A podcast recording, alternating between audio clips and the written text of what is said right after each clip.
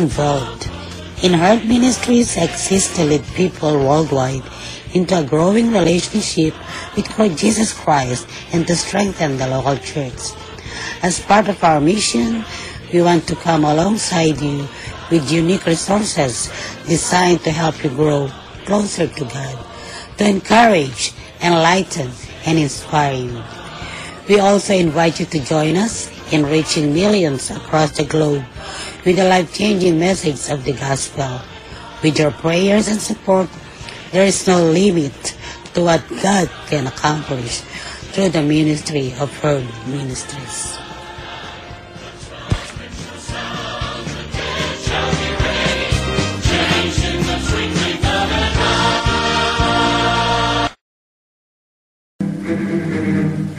Herd Ministries Podcast Radio. Nadidinig ang inyong mga boses.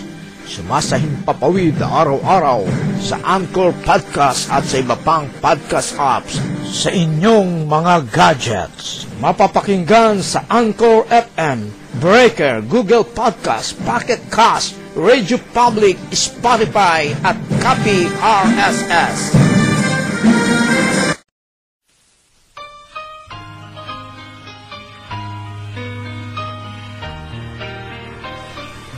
Good morning to everyone.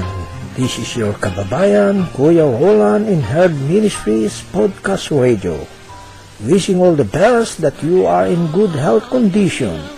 Those who are here in America and around the world, free from suffering and enjoying your life, living in a perfect world from God. Maligayang pakikinig sa inyong lahat, maging saan mang panig ng mundo kayo, naroroon. Ang paggabay nawa ng Diyos ay palaging sumainyo.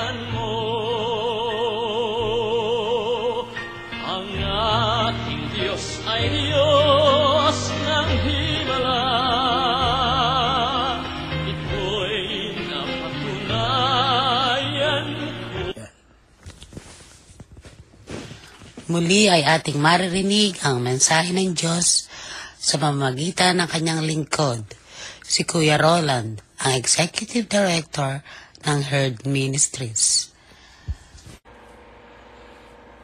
Ang ating pong pagbubulay-bulay sa araw na ito ng ah, Hunyo 6, 2020 ay nais kong pagbulayan natin ang sinasabi sa Matthew o Matthew 28 verse 19. Ito ay tinatawag na the Great Commission. Ang sabi rito sa verse 19 sa ating uh, Bible sa English, ang sabi ay, Go therefore and make disciples of all nations, baptizing them in the name of the Father and of the Son and of the Holy Spirit. Mga kapatid, ang talatang ito ay matagal na nating naririnig. At matagal na ring pinapaunawa sa atin ng maraming mga ngaral sa nakaraang mga panahon. Subalit sa araw na ito ay nais po nating balikan at patuloy nating aralin, pagbulay-bulayan sa ating panahon. Ang talatang ito o ang sabi ng Biblia, ito ay the Great Commission. Ang sabi, ito'y Great Commission at may kasama ring great obligations. Sapagkat merong dakilang ipinapagawa, ay meron ding kasamang dakilang obligasyon upang ito ay matupad. So tingnan natin ang ilang mga katanungan sa talatang ito.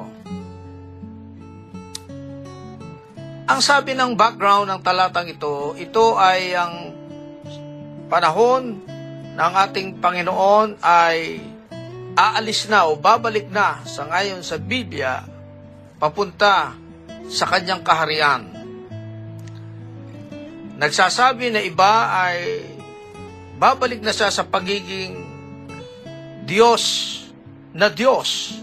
Sapagkat alam natin ang Diyos ay nagkatawang tao at ang panahon nito ay matapos siyang namatay, pinako sa krus ay muling nabuhay, ay siya po ay isa ng Diyos at hindi na tao.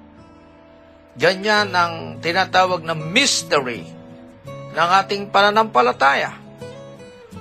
Kaya, sa ngayon dito, siya babalik na mula sa kanyang kaharian at sa kanyang pagalis ay nag-iwan siya ng napakahalagang commandment na ito nga ay tinatawag nating the Great Commission. Merong mga tanong na pumapasok at nais nating pagbulay-bulayan tungkol sa talatang ito. Una, ano kaya ang dahilan ng ating Panginoon na siya ay nag-iwan ng Great Commission? Ano kaya ang nais magawa pa ng mga alagad na hindi pa natapos ni Jesus ang misyon sa mundo? Ano pa kaya yung nais na magawa, na ipinapagawa ng Panginoon sa mga alagad? At ikatlo, ano naman ang kasiguraduhan ng Panginoon na magagawa niya, magagawa ng kanyang mga alagad ang kanyang itinagubilin? Para sa iba, ang tagubilin na ito ng Panginoon ay napakagandang challenge. It's a great challenge. Pero sa iba, ito ay isang na mahirap na trabaho. No?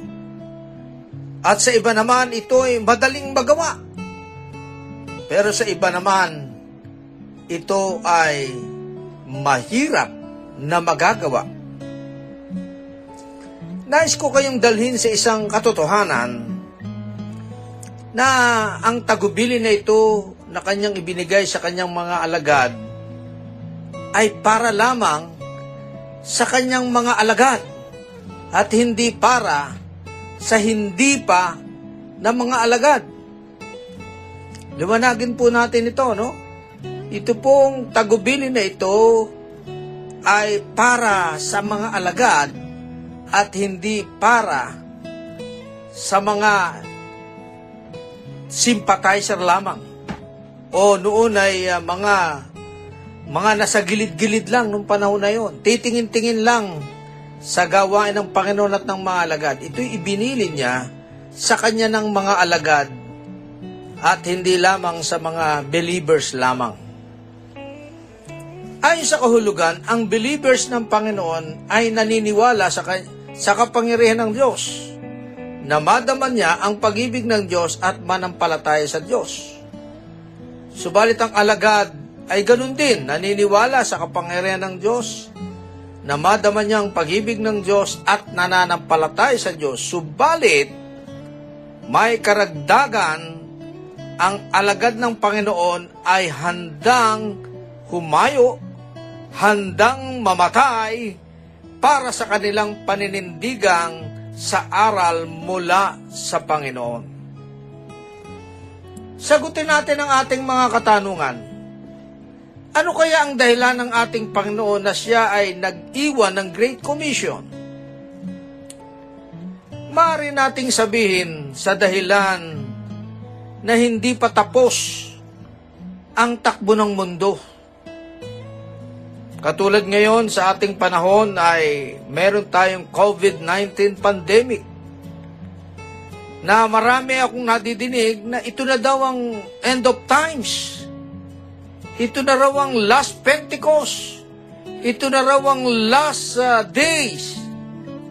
Subalit mismo ang Panginoon ay hindi ganyan ang pagtingin sapagkat siya ay bago siya lumisan ay nagbilin pa siya. Kaya ibig sabihin ay hindi pa tapos ang mundo.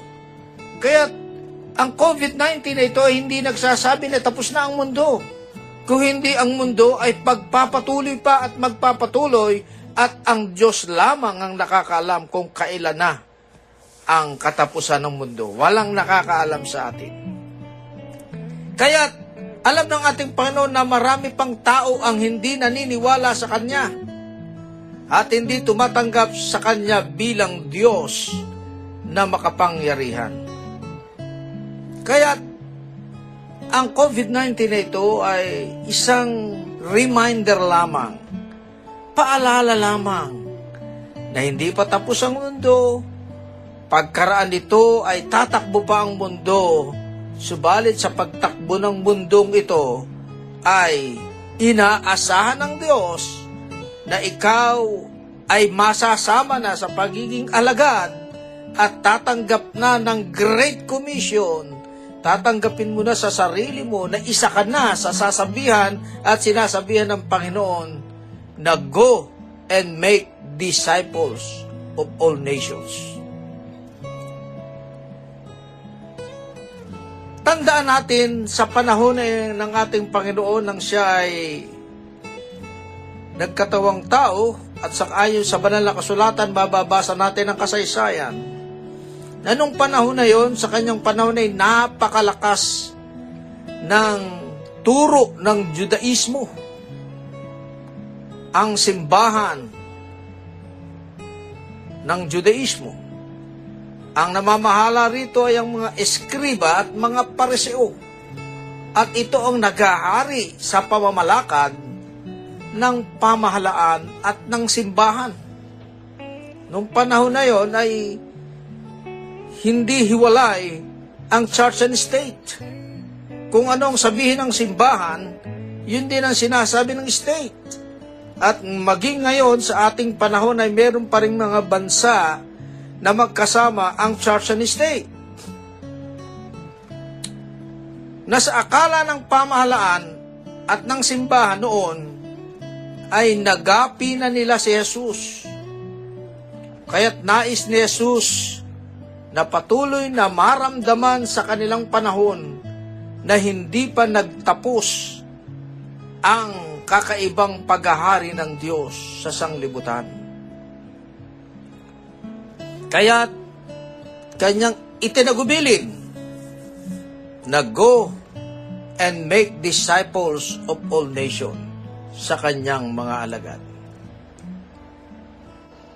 Ikalawang tanong, magagawa ba kaya ng mga alagad ang misyon na hindi pa natapos ni Jesus sa mundong ito?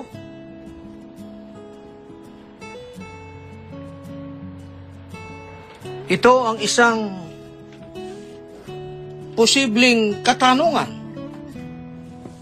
Magagawa ba ng mga alagad ang hindi pa natapos na misyon ng ating Panginoon sa mundong ito? Nakita natin ang kasaysayan, matapos na si Jesus ay umalis at ibinigay niya ang banal na espiritu doon sa karanasan ng Pentecostes. At nakita natin ng mga alagad ay nagkaroon ng kakaibang kapangyarihan, lakas sa tulong ng banal na espiritu. At sinimulan nila ang tagubilin sa kanila ng ating Panginoon sinimulan nila. Humayo sila, kaya bababasa natin ang journey ni Pablo, ang journey ng mga alagad, sangayon sa kasaysayan, ay sila'y lumaganap kung saan saang lupalop ng daigdig. Ginampanan nila yon. Kaya't ito'y nakarating hanggang sa ating mga panahon ngayon, sapagkat yung nabasa natin sa Biblia ay sulat ng mga alagad. No? Tingnan po natin yung kanilang ginam- ginawa. Tingnan natin yung kanilang ginawa. Una, sila ay nagmisyon, lumakad, at si Pablo na nasama sa pagiging alagad, sapagkat noon ay hindi pa kasama si Pablo. Pero si Pablo ay nag uh, misyon kung saan saang lugar. Mababasa natin sa mapa ng ginawa ni Pablo ay napakarami na pinuntahan niya. Sa Epeso, uh, sa Galacia, sa Corinto, sa Roma, at sa iba-iba pang lugar. At uh, ang mga alagad, si Matthew, si Marcos, si Lucas, si John, ay mayroong nagsulat At ito'y nasama sa banal na kasulatan. Ito yung mga ginawa ng mga alagad. At ang mga alagad ay hindi huminto sa kanilang pagmimisyon. Ano ang ibig sabihin dito sa ating panahon ngayon? Ibig sabihin lang nito ay nagpapaalala na tayo bilang lumipat na sa pagiging alagad ng Panginoon. Hindi na tayo mga sympathizer lang. Hindi la na tayo ngayon mga believer lang. Kundi tayo ngayon ay kinikilala natin ang ating sarili na tayo ngayon ay alagad na ng Diyos. So kung tayo alagad na ng Diyos, eh kailangan tayo'y magpumilit na yung misyon na itinagubilin sa atin ng Panginoon, eh kailangan nating magawa sa iba't ibang kaparaanan. Hindi lamang sa pamagitan ng pangangaral, pero yung pangangaral, yan ay number one, sapagkat teaching ang kailangan nating ministry. Our um, major ministry is teaching. Pagtuturo, pangangaral, pagbemensahe, pagka-counseling. Yan po ay teaching. Subalit sa panahon ngayon, lalo na ng COVID-19, at nagpapasalamat tayo sa ating panahon, ay naging madali ang teaching sapagkat lahat ng simbahan ngayon ay nagbago, nagkaroon ng new normal ng paraan ng pagtuturo na hindi na kailangan ng tao ay sumadya pa sa simbahan mismo, sa lugar ng simbahan. Kung hindi ngayon, sa ating bagong teknolohiya, ang isang tao ay magbukas lang ng kanyang gadget at ang lahat ng iglesia ngayon sa buong mundo, simbahan, katoliko at iba pang mga relihiyon, ay ginawa ang teaching sa pamamagitan ng bagong teknolohiya ang tinatawag nating social media. At ngayon ay nagpapasalamat tayo sa Panginoon sapagkat ang teaching ay hindi ka na kailangan magbayad ng airtime para madinig ang iyong boses sa buong mundo. Eh dati nga eh, hindi pa buong mundo. Kung ikaw ay uh, mag-aarkila ng airtime sa ABS-CBN, lalo na sa Pilipinas, eh hanggang Pilipinas lang yun noon. No? Sa AGMA 7, ganun din, sa Channel 5, at sa iba pang mga channel. Pero ngayon, eh worldwide na ang labanan. Ang lahat ng channel sa mga bansa ay hindi na locally kundi worldwide. At ang maganda pa nito, kahit sinong ordinaryong tao ngayon ay pwede kang maglagay ng iyong broadcast katulad ng ginagawa natin ngayon. Through podcast radio, through YouTube, through Facebook, at hindi ka na bibili ng airtime. Magbabayad ka na lang ng monthly internet juice mo o subscriptions na napakamura.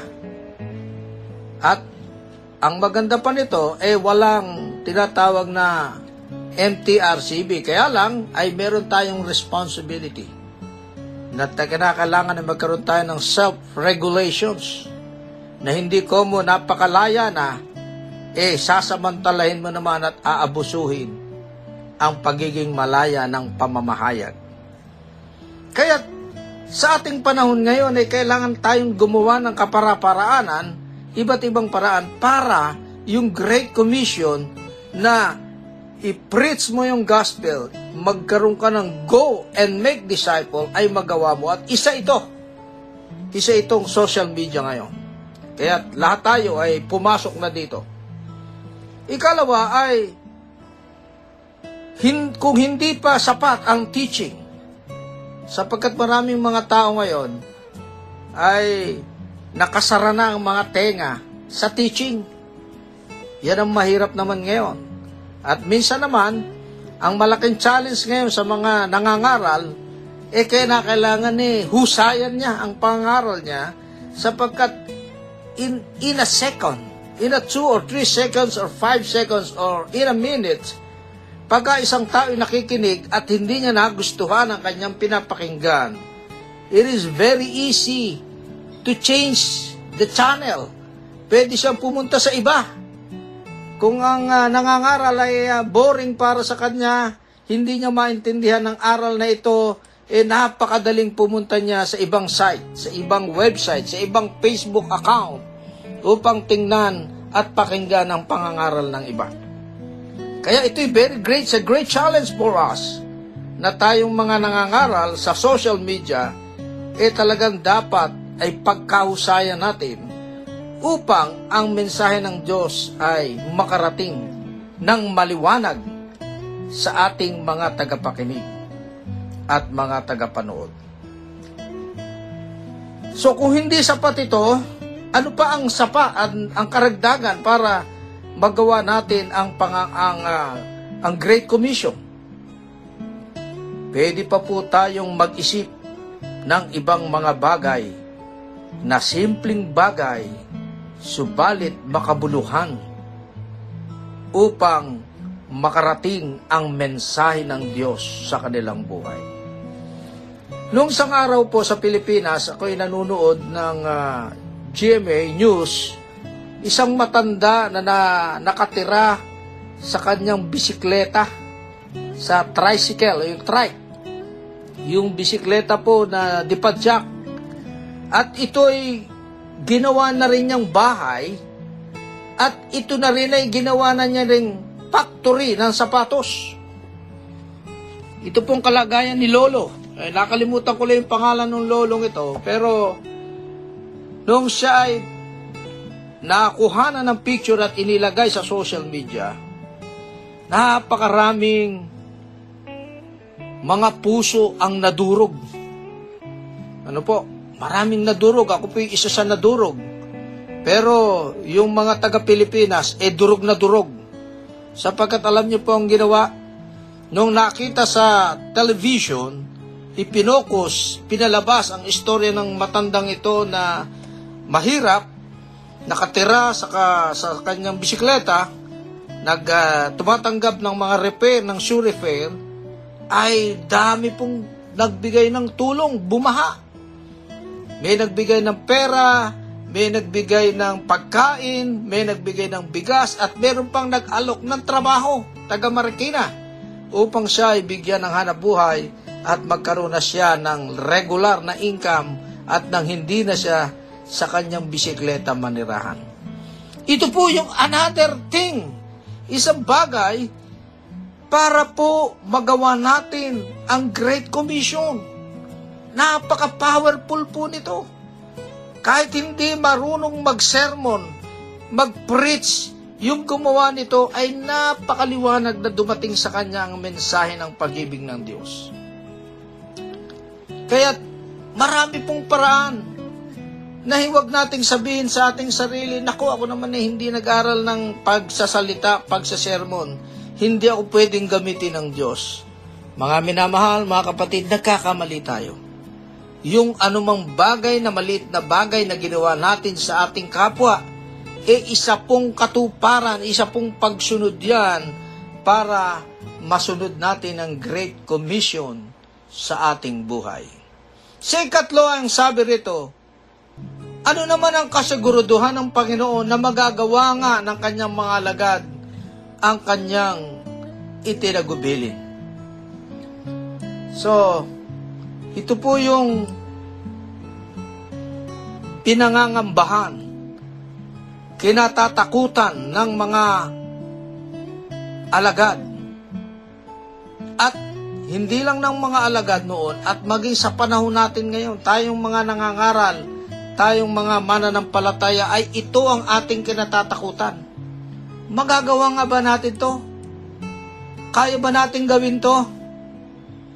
Subalit ang pangako ng Diyos, ang sabi doon sa verse 20, verse 20 po ng Matthew 16, Matthew 28, verse 20, ang sabi rito, teaching them to observe all that I have commanded you.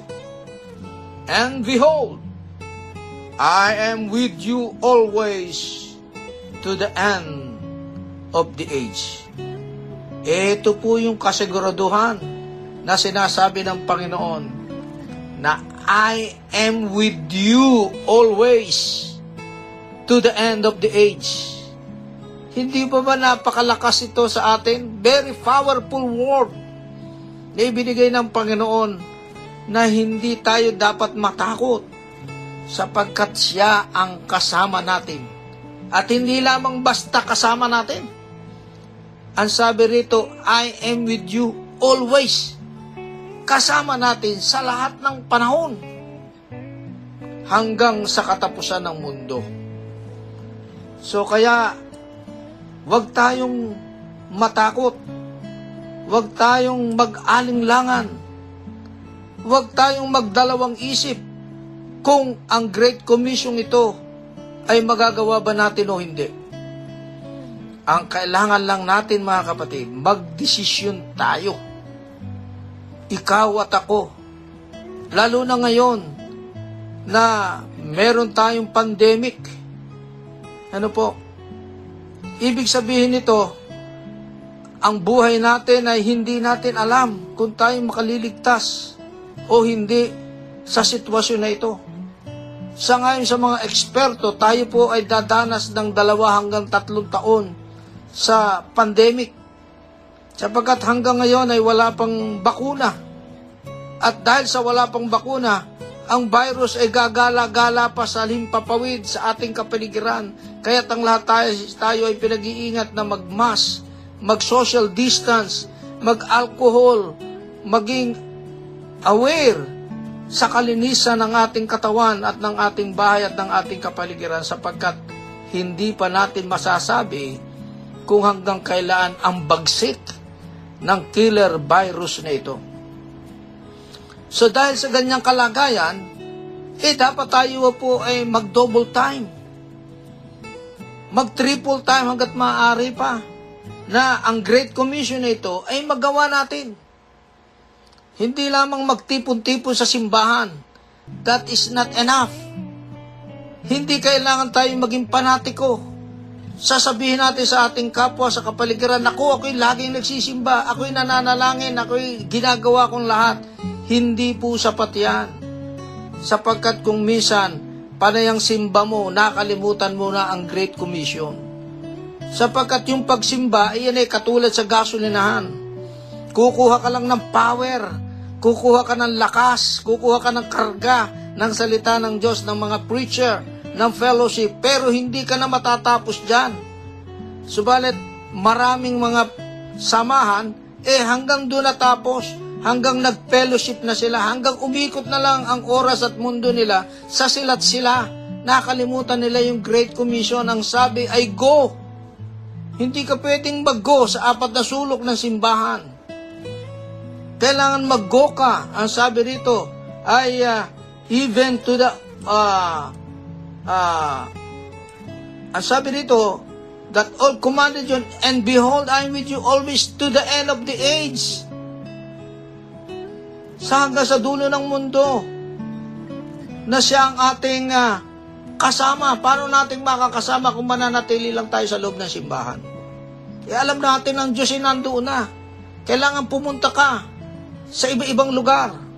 Kaya ako'y nagpapasalamat sapagkat sa aking mga ini-interview na mga pastors sa iba't ibang lugar sa lupalop ng ating mundo, lalo na po dito sa Singapore, ay napakaganda ng bawat church dito. Ang mga churches dito, Methodist, Assemblies of God, at iba't iba pang mga churches dito sa Singapore. Bawat churches sa Singapore, merong foreign mission. Hindi sila nananatili sa loob lamang ng Singapore. Kung hindi, bawat iglesia ron ay merong international mission. Kaya tama yung sabi ni Rick Warren na hindi sinusubukan ng church, sinusukat sa seating capacity. Kundi ang church ay sinusukat sa sending capacity. Sapagkat ito yung Great Commission eh, sending. Ang mga local church natin ay kuminsan ay nagkakaroon ng ibang pagkaisip. Ayaw bigyan ng malaking pondo ang mission and evangelism. Subalit maraming nagkakamali sapagkat ito po ang lifeblood ng church, ang mission and evangelism. Kaya tamang-tama ang ating mensahe ngayong araw na ito ay we are discussing and tackling about the Great Commission, the importance of Great Commission. So mga kapatid, we have a limited time. We are running out of time. Nawa, ang ating pagbubulay na ito ay lalo nating makita ang tagubili ng Diyos na ikaw at ako ay tinatagubilinan nang sabi rito, Go, therefore, and make disciples of all nations, baptizing them in the name of the Father, and of the Son, and of the Holy Spirit. Amen.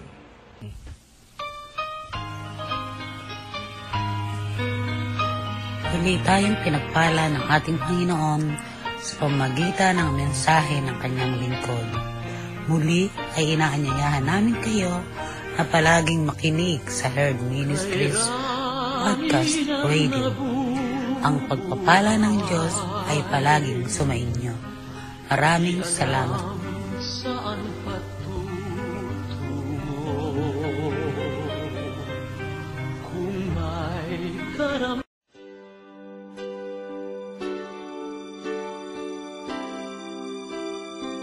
Magandang araw sa inyong lahat sa ating mga tagapakinig sa Herd Ministries Podcast Radio. Ito po ang inyong lingkod, si Kuya Roland, ang Executive Director ng Herd Ministries. Mayroon po kaming hinihiling sa ating Panginoon ngayon na makapagtayo ng programa ng bayanihan sa pagiging mabuting katiwala. Ang programa na ito ay naglalayo na tumulong sa ating mga kababayan sa Pilipinas, sa ating mga kababayan na mga mahihirap o yung mga poorest of the poor.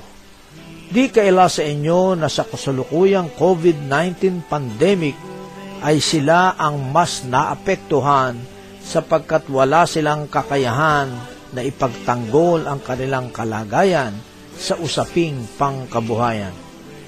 Samahan ninyo kaming humiling sa ating Panginoon na gabayan niya ang katagumpayan ng programa na ito.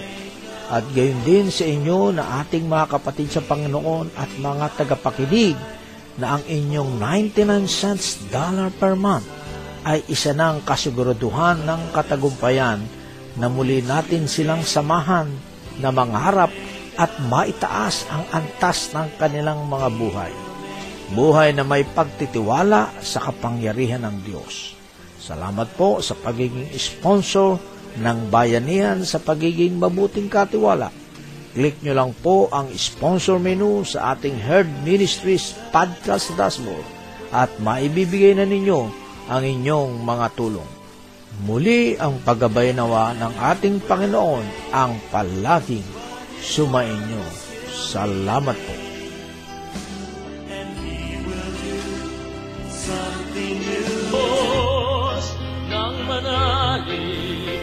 Maaari ninyo kaming kontakin sa rolandjavier61 at yahoo.com rolandjavier61 at yahoo.com sa inyong mga prayer requests o mga suggestion o mga katanungan. At ito po ay aming pipilitin na masagot. Mapapakinggan niyo po ang ating ah, Herd Ministries Podcast Radio sa Anchor FM, sa Spotify, sa Apple Podcast, sa Google Podcast, at sa Copy RSS. Ang pagpapala naman ng Diyos ang palaging sumainyo.